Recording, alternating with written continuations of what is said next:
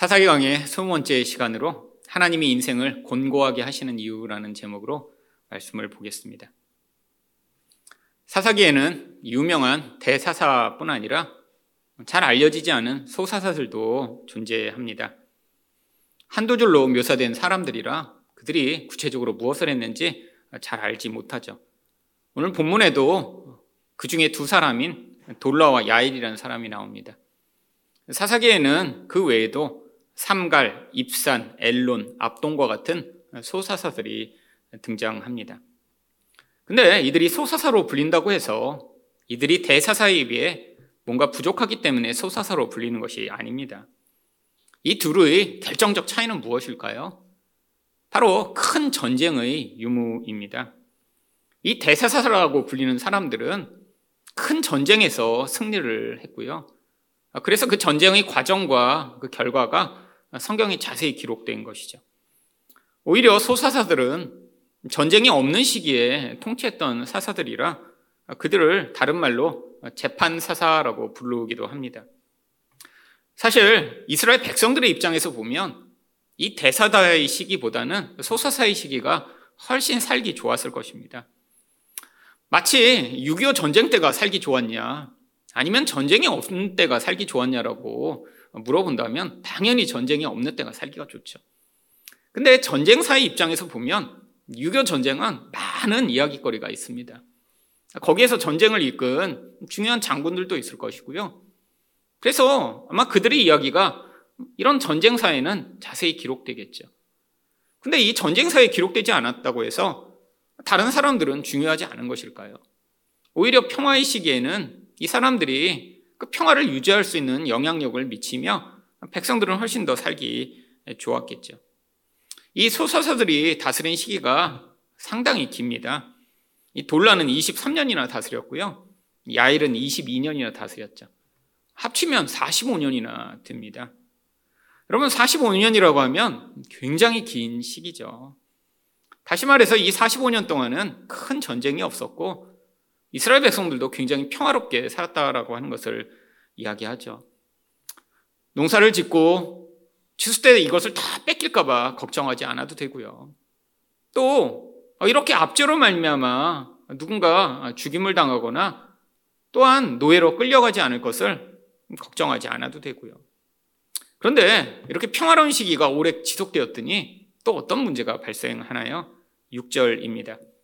이스라엘 자손이 다시 여호와의 목전에 악을 행하여 바알들과 아스다롯과 아람의 신들과 시돈의 신들과 모압의 신들과 암몬 자손의 신들과 블레셋 사람들의 신들을 섬기고 여호와를 버리고 그를 섬기지 아니하므로 사사기에서 가장 많은 신들이 나오는 구절입니다. 아니 평소에는 주로 바알과 아세라만 섬겼는데요. 여기서는 사람들이 이 바알과 아세라를 섬기는 것에 그치지 않고 아람, 시돈, 모압, 암몬, 블레셋의 신들까지 다 끌어다가 그들이 섬길 수 있는 모든 종류의 신들을 다 섬겼던 것이죠. 평화의 시기가 45년이나 이렇게 길게 주어졌더니 이들의 우상숭배 또한 더 강력해지고 더 다양해졌던 것입니다. 여러분은 왜 이렇게 평화의 시기에 우상숭배가 더 다양해지고 또 깊어지는 것일까요? 여러분, 만약에 평화를 잃어버린 이런 고난의 시기라고 한번 생각을 해보죠. 여러분, 인간은 다 어떤 종류의 우상을 숭배하지만 평화의 시기에는 그 우상을 통해서 내가 원하는 것들을 충족할 수 있다라는 늘 가능성을 가지고 그 우상을 숭배하는 것입니다. 여러분, 우상을 숭배한다고 그 우상이 진짜 그 사람이 원하는 것을 들어주나요? 여러분, 이렇게 수능 때가 되면 많은 부모들이 절에 가서 치성을 드리죠. 여러분, 교회에서 이렇게 수능을 위한 뭐 40일 새벽 기도와는 비교도 안 될 정도로 열심히 기도하십니다. 산꼭대기 같은 데 가봐도 막 하루 종일 거기서 엎드려서 절하시고요. 제가 관악산에 한 번 올라갔는데 그 관악산 꼭대기에 아주 작은 남자가 있어요. 근데 거기에 그 좁은 공간에 어떻게든 들어가서 기도하려고 정말 빽빽하게 거기 서갖고 잘못하면 떨어질 것 같은 그 좁은 공간에서 그 정성을 들이고 있는 분들. 근데 일단 관악산에 올라가는데 한 서너 시간 걸려요. 근데 그렇게 힘들게 올라가서 그 자리를 차지하고 정성을 들이는 분들. 근데 그렇게 정성을 들였다고 정말 그 결과가 잘 주어지나요? 여러분, 그렇지 않습니다. 근데 가능성은 있잖아요. 내가 이렇게 열심히 하면 잘 될 것 같으니까 그렇게 열심을 부리시는 거죠. 여러분, 근데 고난의 시기에는 어떻죠? 여러분, 고난이라고 하는 것 자체가 내가 나의 능력이나 내가 평소에 살아가던 방식으로는 해결이 안 돼서 그게 고난이 되는 거죠. 아, 우상을 의지해도 해결이 되지 않으니까 그게 고난인 거죠. 그러니까 예를 들어 평소에 돈을 우상으로 섬기는 사람이 어, 인생에서 고난을 당했다라고 하면 돈으로 해결 안 되는 상황이 벌어진 것입니다. 관계의 문제나 뭐 건강의 문제나 내가 아무리 많은 돈을 가지고 해결하려고 해도 해결이 안 되니까 그게 고난인 거죠. 결국 그래서 고난의 시기에는 우상을 더 깊이 의존하는 것이 어려워집니다. 아, 내가 우상이라고 믿고 있는 게 나를 못 도와주고 있으니까요. 근데 평화의 시기에는 다르죠. 아, 평화의 시기에 내가 우상을 의지하면 결국 내가 욕망하는 것들을 더 충족할 수 있고 이룰 것이라고 하는 그 가능성이 존재하거든요. 여러분, 하나님이 이스라엘 백성들을 이런 평화의 시간들을 지나갈 수 있도록 허락하신 것입니다. 여러분, 평화 또한 하나님의 은혜죠. 하나님이 주변의 민족들을 계속 요동하게 하셔서 이스라엘을 공격하게 하시고 고통하게 만드셨으면 이 45년이라고 하는 긴 시간 동안 이들이 평화를 누리지 못했겠죠. 근데 이 평화가 은혜지만 이 평화만으로는 하나님 백성의 인생이 온전해질 수가 없습니다. 왜죠? 이 평화를 통해 결국 또다시 유혹을 받고 이 우상승회적 경향성을 나타내기 마련이죠. 그래서 하나님이 결국 또 개입하실 수밖에 없습니다.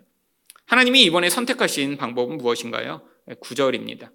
암몬 자손이 또 요단을 건너서 유다와 베냐민과 에브라임 족속과 싸움으로 이스라엘의 곤고가 심하였더라. 하나님이 때마다 다양한 족속들을 가지고 이스라엘에 개입하도록 하십니다. 근데 이번에 선택받은 자들은 이전까지는 괴롭히지 않았던 이 암몬이라고 하는 족속이죠. 이것으로 말미암아 곤고해졌다라고 이야기를 합니다. 이 곤고라고 하는 히브리어 야차르라고 하는 단어는 원래 이 좁은 틈 안에다 밀어놓고 누군가 이렇게 압력을 강해서 힘들게 만드는 상황을 이야기합니다. 현대에 이 야차르라고 하는 히브리어와 거의 유사하게 사용되는 단어가 있죠. 스트레스라고 하는 단어요. 똑같은 의미예요. 아주 좁은 곳에 이렇게 들어갔는데 그냥 그 좁은 곳에서 가만히 있는 게 아니라 사방 좌우로 눌려서 도대체 견딜 수 없게 압박을 받는 그 상태가 바로 여기서 이 곤고우라고 하는 단어입니다. 여러분, 바로 스트레스가 그렇죠. 뭔가 계속 나를 눌러요. 잘 때도 계속 생각이 나요. 도대체 숨을 쉬지도 못할 것 같아요. 뭔가 계속 나를 짓누르는 것 같은 그 느낌이 있어요. 여러분, 저도 인생 가운데 그런 때가 가끔 가끔 있었습니다. 정말 어떤 때는 걸어 다니는 것도 너무 힘들어요. 뭔가 나를 계속 위에서 누르는 것 같은데 누르는 건 없어요. 근데 이 걸음걸음이 너무 힘든 거예요. 그래서 스트레스를 너무 많이 받으니까. 잘 때도 뭔가 위에서 저를 꽉 누르는 것 같은 느낌이 있어요. 여러분, 인생에서 이런 때가 찾아올 때가 있죠. 근데 모든 이런 권고가 다 하나님이 보내신 것인가요? 아닙니다. 돌아보니까 제가 마음이 소심해서 또 내가 뭔가 잘못해서 그런 경우도 많이 있죠. 그런데 어느 순간인가 하나님이 이렇게 개입하실 때가 있는 것입니다. 하나님이 개입하셔서 인생에 권고를 주실 때면 결국 우리 안에서 특별한 영적 반응들이 나타나게 되어 있습니다. 바로 하나님이 이 반응을 위해 인생 가운데 하나님이 특별히 개입하여 권고를 허락하고 계신 것이죠. 그렇다면 하나님이 인생을 권고하게 하시는 이유는 무엇인가요? 첫 번째로 우상숭배를 회개하도록 하기 위함입니다. 10절 말씀입니다. 이스라엘 자손이 여호와께 부르짖어 이르되 우리가 우리 하나님을 버리고 바알들을 섬김으로 주께 범죄하였나이다. 여러분 평화의 시기에는 절대로 고백하지 않았을 아, 그런 자기들의 죄악의 고백입니다. 아, 계속 우상 숭배에 대한 유혹을 받았어요. 그리고 다양한 우상들을 섬겼는데 권고하기 전에는 아, 그게 죄라고 생각도 못했고요. 너무 자연스럽게 우상 숭배에 빠져들었죠. 여러분, 결국 인생 가운데 이런 때가 옵니다. 자기도 자기가 뭘 우상으로 섬기고 있는지 몰라요. 차라리 이스라엘 백성들처럼 눈에 보이는 우상이면 아, 저거 내가 우상으로 섬겨라고 쉽게 인정할 수 있습니다. 바알이나 아세라나 이런 신들은 눈에 보이는 우상이에요. 근데 구약에서 사람들이 섬겼던 이 우상들은 다 사람들의 내면에 있는 보이지 않는 우상의 그런 드러난 모형에 불과하죠. 사실 사람들이 왜 이렇게 바알과 아세라를 섬겼나요? 풍요에 대한 열망 때문이죠. 바알과 아세라가 부자 되게 만들어준다고 사람들이 믿었으니까요. 가난에서 사람들이 그렇게 바알을 열심히 숭배했던 이유가 그 풍요로 말미암아 더 많은 쾌락을 누리고자 하는 이유였죠. 지금 내가 가지고 있는 것으로 늘 모자란다고 생각했던 거예요. 근데 바알과 아세라가 하늘에서 비를 내려주면 남보다는 더 부자가 될 수 있으니까 그를 섬겨서 부자 되고자 하는 열망으로 바로 바알과 아세라를 섬겼던 것이죠. 여러분, 지금도 많은 사람들이 바로 가장 열망하는 우상이 무엇인가요? 바로 풍요입니다. 아, 더 내가 풍족해져서 그래서 내가 원하는 삶을 살고자 하는 것이 인간이 꿈꾸는 것이죠. 여러분, 이 풍요에 대한 열망은 우리 내면에 있습니다. 누가 우리한테 심어준 게 아니에요. 죄로 말미암아 공허해진 영혼은 자연스럽게 끊임없이 눈에 보이는 어떤 힘으로 말미암아 더 풍요하기를 열망하는데 바로 우리가 이런 내면에서부터 우상 숭배자라고 하는 이 사실을 깨닫고 고백하게 되기에는 바로 이 권고라고 하는 일이 반드시 필요한 것이죠. 여러분, 평화의 시기에 사실은 우리가 어떤 우상을 의존하고 있는지 우리는 알 수 없습니다. 근데 권고가 찾아오면 우리가 영혼 깊이 의존했던 그 본질이 조금씩 조금씩 드러나게 되어 있죠. 사람마다 의존하는 우상의 종류는 너무 다양합니다. 아, 물론, 기본적으로는 돈이죠. 그래서 마음으로는 꿈꾸죠. 야, 나도 로또 맞아. 부자 되면 좋겠다. 여러분 누군가 로또에 이렇게 당첨됐다고 하면 에휴 뭐 별거 아니네 이렇게 생각하시나요?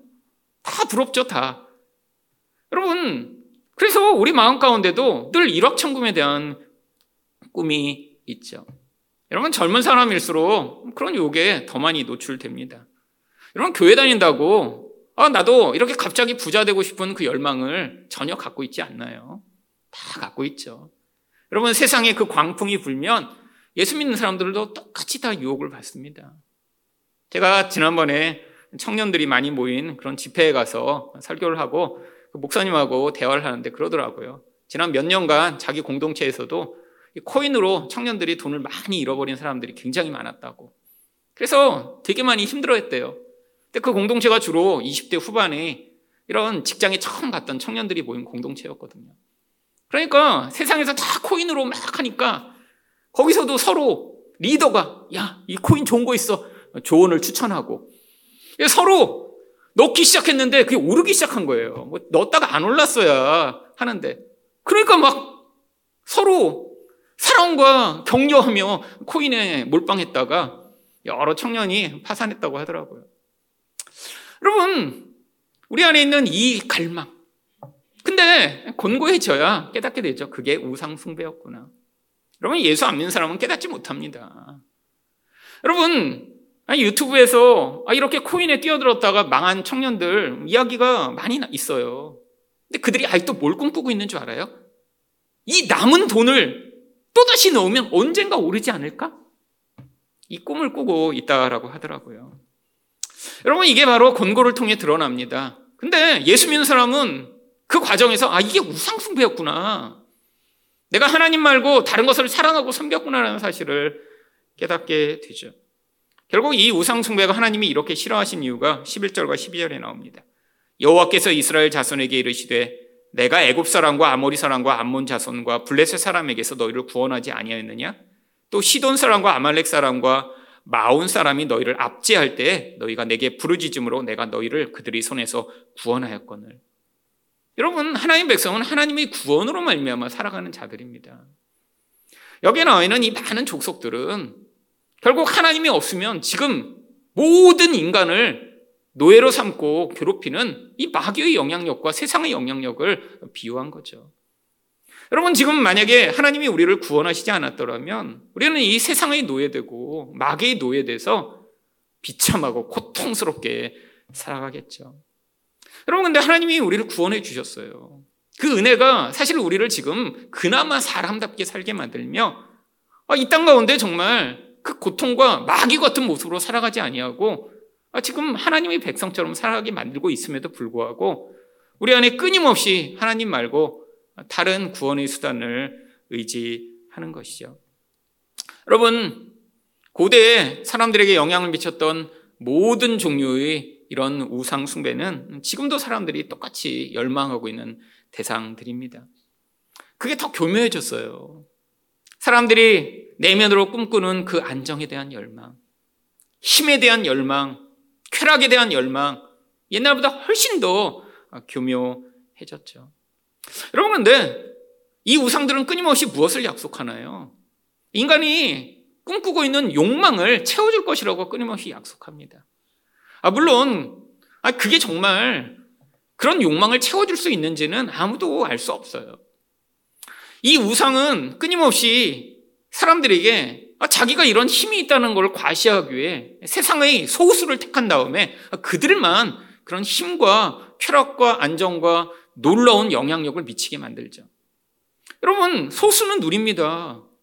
근데 많은 사람들이 어떻게 생각해요? 나도 그 소수가 되고 싶죠. 근데 하나님 백성은 될 수가 없습니다. 하나님이 우리를 눈동자처럼 감시하고 계시거든요. 여러분 한번 제 말이 거짓말인가 진짜인가 아시기 위해서 여러분이 한 가지만 하시면 돼요. 매주 로또를 한번 사보세요. 그래갖고 혹시 되시면 되시면 저한테 꼭 오세요. 내가 이렇게 목사님 말이 진짜인가 아닌가 확인하기 위해 매주 샀더니 되더라 정말 되더라. 그러면 제가 설교를 바꾸겠습니다. 혹시 될 수도 있다고 혹시. 여러분 안 됩니다. 여러분 진짜 하나님 백성이면. 여러분 하나님이 정말 여러분 보고 계시다니까요. 여러분 하나님은 왜 우리 욕망을 채워주시지 않죠? 아, 채워주시면 좋잖아요. 여러분 조엘 로스틴이 맨날 얘기하는 게 무엇입니까? 하나님은 아버지고 우리는 아들이니까 아들이 원하는 걸 주는 게 아버지 아니냐. 그러니까 마음으로 니네가 욕망하는 걸 아버지는 주신다.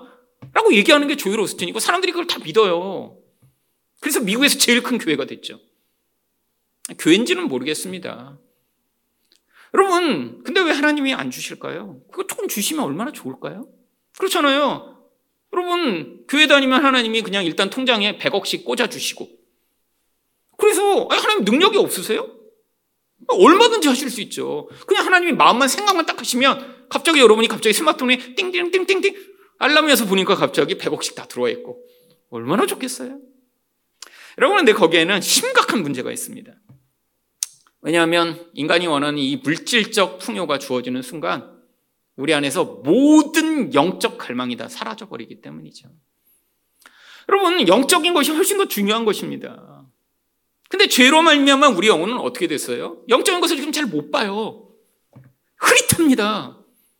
가끔씩 은혜가 우리 인생에 뚫고 들어오면 그때 가끔씩 맛보는 거예요. 그때 우리가 찬양하면서 눈물 흘리는 거예요. 아, 하나님 맞습니다. 은혜가 너무 감사합니다. 근데 일상에서는요, 잘 안 보여요. 여러분, 기도 많이 한다고 막 하나님이 보이고, 막 천사가 왔다 갔다 하는 게 보이고, 막 그 하늘의 은혜가 맨날 사모되고 그러나요?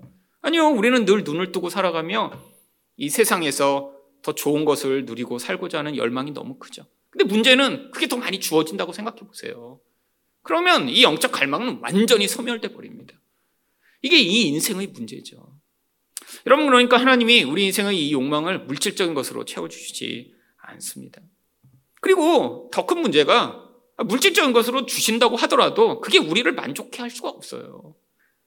여러분 죄가 가져온 이 공허는 진짜로는 하나님의 생명으로만 채워줘야 만족하게 돼 있는 거예요. 근데 여러분 이 영혼의 공허에다가 물질을 아무리 집어넣는다고 생각해 보세요. 절대 만족할 수 없습니다. 여러분 이건 세상 사람도 다 아는 거잖아요. 욕심은 끝이 없다. 여러분 두 번째로 이 물질적 풍요는 결국 중독과 파괴를 가져옵니다. 여러분 결국 공허한데 뭔가 좋은 거라는 게 찔끔 주어졌다고 생각해 보세요. 그러면 어떻게 되나요? 끝이 없어요. 그거 가지고 그냥 만족하나요? 여러분 아닙니다. 여러분 예를 들면 너무 가지고 싶은 가방이 있었는데 그 가방을 하나 가지면 이제 다시는 다른 가방을 영원히 필요 없는 상태가 되나요? 아니요. 차라리 그걸 갖기 전이 더 나을 수도 있어요. 한번 가지기 시작하면 또 다른 걸 갖고 싶습니다. 또 다른 걸 갖고 싶습니다. 이게 문제죠. 여러분, 세상에서는 이걸 뭐라고 부르나요? 지름신이라고 부르죠. 지름신. 아, 신내림이 당했다는 거예요. 자기도 주체할 수 없다는 것입니다. 세상 사람들에게서 얘기하는 게 뭔지 아세요? 지름신이 임하면 저항하지 마. 소용없다는 거예요. 네가 아무리 지름신을 이겨보려고 싸워도 소용없으니까 그냥 사. 그냥 지름신이 이끄는 대로 사, 사, 사. 여러분, 세상 사람들은 그렇게 살아갑니다. 하나 사면 또 사야 되고, 또 사야 되고, 또 사야 되고.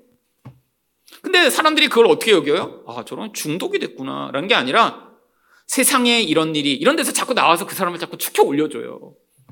어떤 사람, 자기 집에다 피규어를 장식해 놨더라고요. 유리장에 쫙 유리장을 만들어서 해놨는데 그 인형 하나가 막 100만 원, 200만 원씩 한대요. 희귀보는 막 1000만 원씩 한대요. 근데 아니 인형은 뭐 이렇게 갖고 놀라고 애들이 하는 거 아니에요? 어려서 엄마가 안 사줬나 봐요. 나중에 성인이 돼서 돈 벌고 그걸로 그냥 그렇게 해놓은 거예요. 근데 그 만지지도 못하게 다 유리장에 넣어놨어요. 먼지 타고 그럴까 봐. 그래서 그걸로 막 너무 기뻐하고 아, 이 기자가 가서 그걸 취재하며 사람들이 와 우리 피겨계의 그런 신이다. 어떤 사람은 운동화를 또 그렇게 해놓은 사람이 있잖아요. 여러분 우리는 보면 아니 뭐, 뭐 뭐야 도대체 왜 운동화를 운동화는 신고 다니라고 있는 거 아니에요? 그걸 왜 유리장에 넣어서 집에다 전시를 해요? 여러분 정신적으로 문제가 있는 겁니다. 솔직히 객관적으로 얘기하면요. 근데 사람들은 그걸 보면서 막 축혀 올려요. 와, 멋지다. 여러분, 이게 뭔가 지금 이상하잖아요. 잘못된 거잖아요.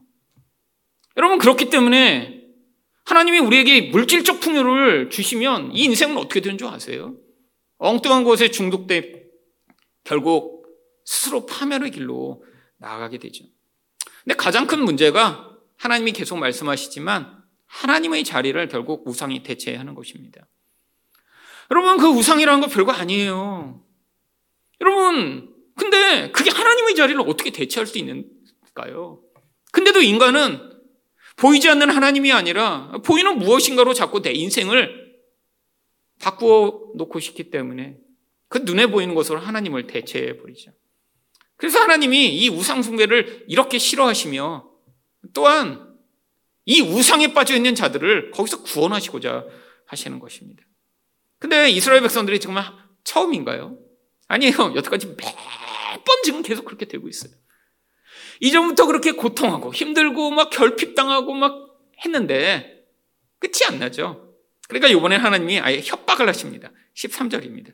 너희가 나를 버리고 다른 신들을 섬기니 그러므로 내가 다시는 너희를 구원하지 아니하리라. 여러분, 하나님이 이렇게 말씀하시고 진짜 다시는 구원하지 않나요? 아닙니다. 사실 너무 화가 나셔서 협박하시는 거죠. 사실 이게 부모와 자식 간에는 잘 이해되죠? 여러분, 자라면서 협박을 한 번도 안 받아보셨다. 진짜 착한 아들과 딸이셨죠. 부모로 자녀를 키우면서 한 번도 협박 안 했다. 너 이러면 너 절대 안 사줘? 여러분, 참 좋은 부모셨죠. 근데 대부분 그런 경우는 잘 없습니다. 서로 다 가족 관계는 협박해요. 너 이러면 안 돼, 누가. 이러면 뭐 나중에 생일날 두고 보자. 두고 보고 사줘요. 어쩔 수 없죠, 뭐. 이게 부모의 마음이 좀 협박은 하는데 뭐 협박이 통하나요? 하나님도 너무 화가 나셔서 지금 협박하시는 거예요. 절대 안 도와준다면 이제. 하나님이 또 말씀하시기를 가서 너희가 택한 신들에게 부르짖어 너희 환란 때에 그들이 너희를 구원하게 하라. 여러분 이렇게 협박을 계속 하세요. 니네들이 진짜 구원받는지 한번 해봐. 여태까지 그렇게 많이 섬겼지? 여러분 정말 이 신들이 구원할 수 있나요? 구원할 수 있으면 그거는 고난, 아, 이렇게 고통이라고 여겨지지 않겠죠. 결국 이 모든 과정은 우리 안에서 끊임없이 유혹받을 수밖에 없는 우상 숭배를 드러내고 고백하게 하시기 위함인 것입니다. 두 번째로 하나님의 인생을 곤고하게 하시는 이유는 무엇인가요? 겸손히 하나님의 처분을 간구하도록 하기 위함입니다. 하나님이 이렇게 말씀하셨더니 이스라엘 백성들이 15절에서 이렇게 반응합니다. 이스라엘 자손이 여호와께 여쭈되 우리가 범죄하였사오니 주께서 보시기에 좋은 대로 우리에게 행하시려니와 오직 주께 구함나니 오늘 우리를 건져 내옵소서. 여러분 이게 정말 자기의 그런 죄를 내려놓고 하나님의 처분을 구하는 그런 불가능함을 깨달은 자들이 고백이죠. 주께서 보시기에 좋은 대로 우리에게 행하시려니와. 어떤 처분이라도 다 받겠다는 거예요. 여러분, 언제 이런 고백을 하게 되나요? 바로 우리의 옛사람이 꺾이게 되면 이런 고백이 나오기 시작합니다. 여러분, 우리는 왜 우상숭배로부터 못 떠나죠? 그 옛사람의 본질이니까요. 옛사람은 눈으로 보는 것으로 나의 풍요와 힘을 삼고자 하는데 예수 믿어도 우리 안에 옛사람이 너무 강력해요. 근데 이게 어느 순간인가 꺾일 때가 있습니다. 하나님이 어느 순간인가 각자의 계획과 목적에 따라 개입해 오실 때가 있어요. 진짜 하나님의 백성이라면 인생 가운데 이런 꺾임의 순간들이 존재합니다. 근데 그때 이런 고백이 우리에게 튀어나오는 거예요. 하나님, 인생 가운데 어떤 처분을 내리셔도 제가 받겠습니다. 여러분, 인생에서 이런 고백을 하게 되면 그게 인생에서의 이제 길을 다르게 만들어요. 이전에는 내가 하나님 백성으로 잘 살고 싶었어요. 아, 우상숭배도 안 하고 싶어요. 근데 이런 꺾임의 순간을 경험하지 않으면 그게 생각대로 되지 않습니다. 근데 어느 순간인가 이런 권고를 통해 꺾임의 순간을 지나가게 되면 아, 정말 내가 알아요. 여러분, 예수 믿는 사람이 다 늘 뭐 나는 우상숭배만 하고 싶고 늘 돈만 사랑하고 막 이런가요? 마음 한구석엔 다 마음이 있습니다. 하나님도 잘 섬기고 싶고, 아예 돈을 의지하지 않고, 나도 정말 예수님의 사람처럼 아, 이렇게 살고 싶고, 바울처럼 정말 선교와 전도를 위해 살고 싶고, 이런 마음이 조금씩 있죠, 조금씩. 근데 문제는 생각하는 대로 인생을 살 수가 없잖아요. 여러분, 내가 어느 순간인가, 아, 내가 이런 꺾임의 과정을 겪은 사람들은 그 내 마음에 작게 영향을 미치던 그 영향력이 어느 순간인가 이제 내가 순종할 수 있는 자리로 나가게 되는 것이죠. 여러분, 아, 이렇게 꺾였다고 해서 늘 하나님의 백성처럼 살 수 있는 것 아닙니다. 아, 여기서 이렇게 고백했어요. 하나님 처분하시는 대로 받겠습니다. 근데 그 다음에 또 보면 또 우상숭배예요. 이게 인생입니다. 근데 하나님이 아세요. 내가 너를 다시 구원하지 않을 거야. 하셨지만 또 구원해 주세요. 여러분, 왜요? 인생이 이런 꺾임의 과정을 통해 옛사람이 힘이 약해지는 것이 바로 구원의 여정이기 때문이죠.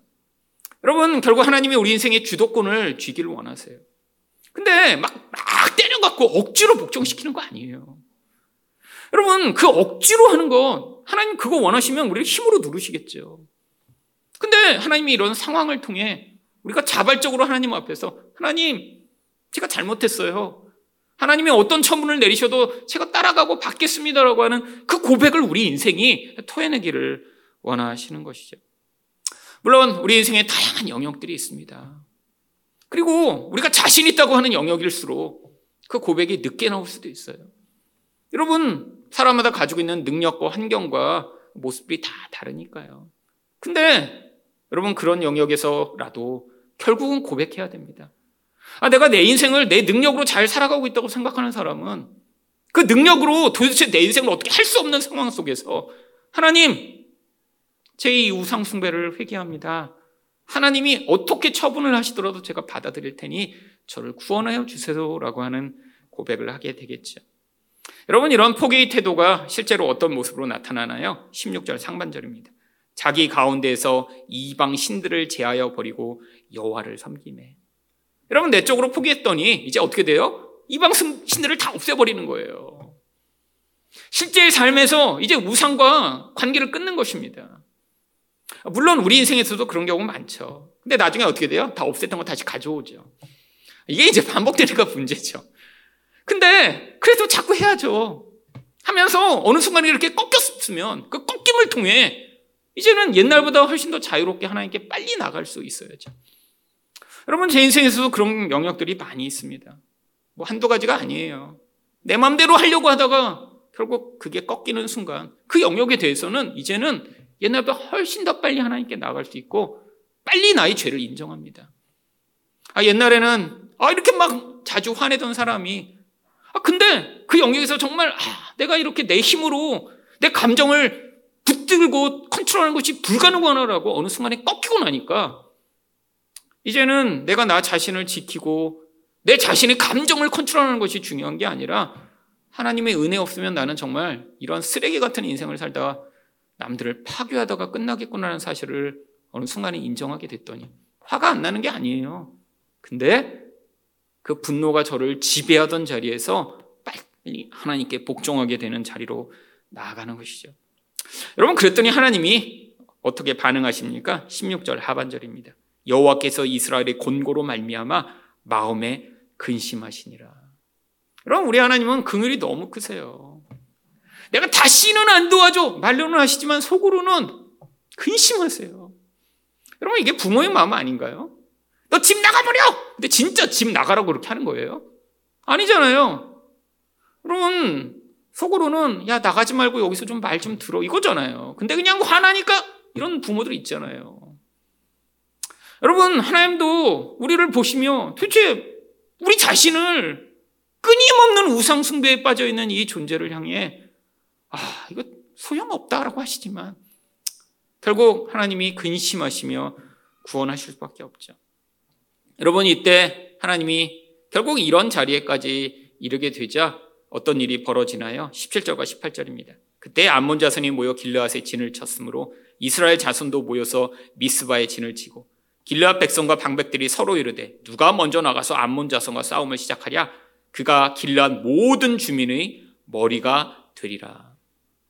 여러분 결국 하나님이 이런 권고를 통해 이루시고자 하는 마지막 단계가 누군가라도 나서서 우리를 구원한다면 그가 우리 머리가 될 것이다라고 하는 고백을 이끌어내시길 원하시는 것이죠. 여러분 자기 안에서 지금 구원자가 없어요. 이 싸움을 자기끼리 싸우면 지금 백전백패입니다.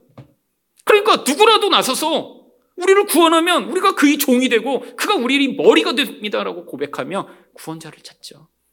결국 그래서 다음 장에서 바로 멀리 떠났던 다른 구원자를 불러오죠. 누구를 모용하고 있나요? 바로 예수 그리스도를 모용하고 있죠.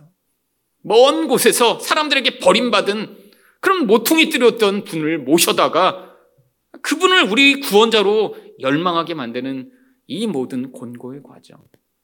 여러분 그래서 하나님 백성의 인생 가운데 평화의 시기나 곤고의 시기나 다 은혜로운 시기입니다. 아, 물론 평화가 길면 좋죠. 평화가 이렇게 45년이나 계속되면 좋죠. 근데 이 평화의 시기를 거치며 우리 안에서 점점 커져버린 이 우상숭배의 모습을 하나님이 곤고를 통해 드러내실 때 그때 하나님 앞에 복종하여 우상숭배를 회개하며 하나님이 처분만을 온전히 열망하고 그것으로 말미암아 하나님 나를 구원하시는 그분을 나의 리더며 하나님으로 진짜 제가 믿겠습니다라고 하는 고백을 통해 예수만을 온전히 의존하시는 여러분 되시기를 축원드립니다. 기도하겠습니다.